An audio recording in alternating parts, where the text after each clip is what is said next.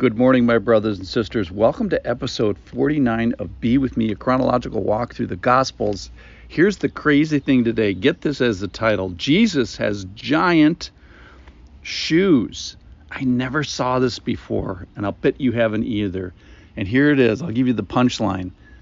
All four Gospels comment about Jesus' footwear. They all comment about his shoes. They all comment to a gospel about his sandals. Listen in here. This is uh, from John. I'm going to start in John chapter 1 and listen for the part about his sandals. And this is the testimony of John. This is 119. When the Jews sent priests and Levites from Jerusalem to ask him, Who are you? He confessed and did not deny, but confessed, I am not the Christ. And they asked him, What then? Are you Elijah? He said, No, I am not. Are you the prophet? He answered, No. So they said to him, Who are you? We need to give an answer to those who sent us. What do you say about yourself? He said, This is John the Baptist. I am the voice of one crying out in the wilderness, Make straight the way of the Lord, as the prophet Isaiah said. Now they had been sent from the Pharisees. Verse 25. They asked him, Then why are you baptizing if you, neither, you, if you are neither Christ, nor Elijah, nor the prophet? John answered them, I baptize you with water, but among you stands one you do not know. Here it is, verse 27. Even he who comes after me, the strap of whose sandal I am not worthy to untie. These things took place in Bethany across the Jordan where John was baptizing. So we find out from John here. So let's just concentrate on Jesus' shoe wear. And we have details here. We find out number one that they're sandals. Number two, we find out the value of the strap. The strap alone, John says, who's a great prophetic type of guy, full of the Holy Spirit, John says, I am not worthy to untie his the strap of his sandal, much less the whole darn shoe. Okay. So let's go back to to Matthew chapter 3, all four Gospels. This is crazy. Matthew chapter 3, verse 11 says, uh, I baptize you with water for repentance, but he who is coming after me is mightier than I. So in all of these, there's this, there's a comparison, a reflection of you and me, a, a comparison of John to Jesus, and by extension, us to Jesus. But he was coming after me is mightier than I, whose sandals, again, his shoes, whose sandals I am not worthy to carry. So we have straps that, that they are sandals and straps that I am not worthy to untie. Here I am not worthy even to carry the shoe wearer. Um, then let's go to uh, Mark.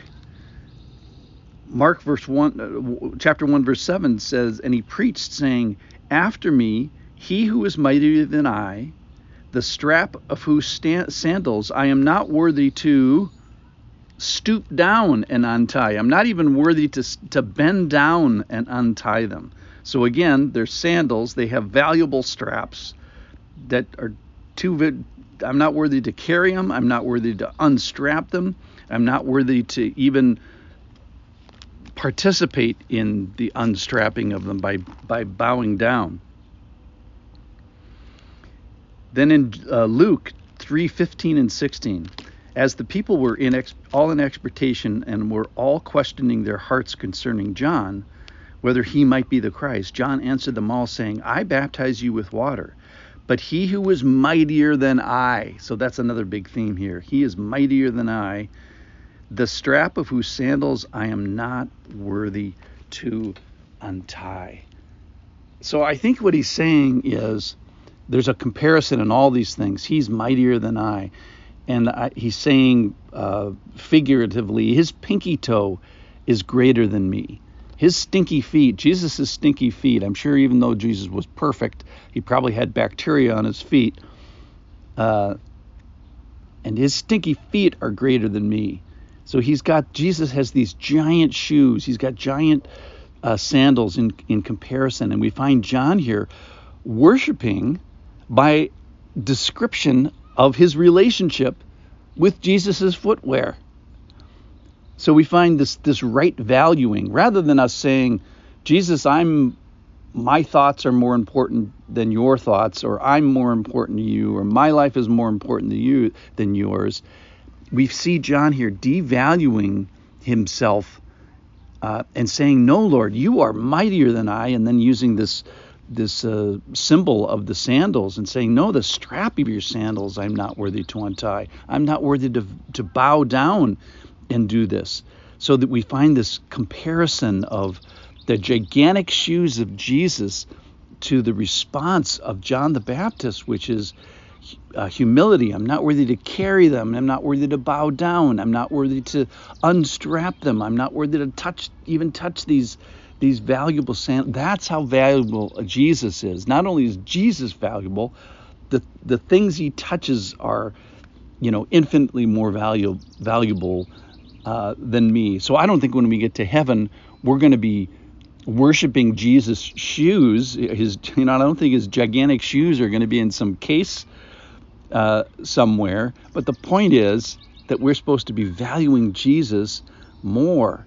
So I think this is a all this talk, all four gospels talk about Jesus' shoe wear. Why? Because it emphasizes his value. It emphasizes on our response to his value, which is he's greater than me and I need to worship him. So, who knew that we were going to talk today about Jesus' shoes? Hilarious. Thanks for listening. Thanks for being here. And then, Lord, thank you for your, your great humor.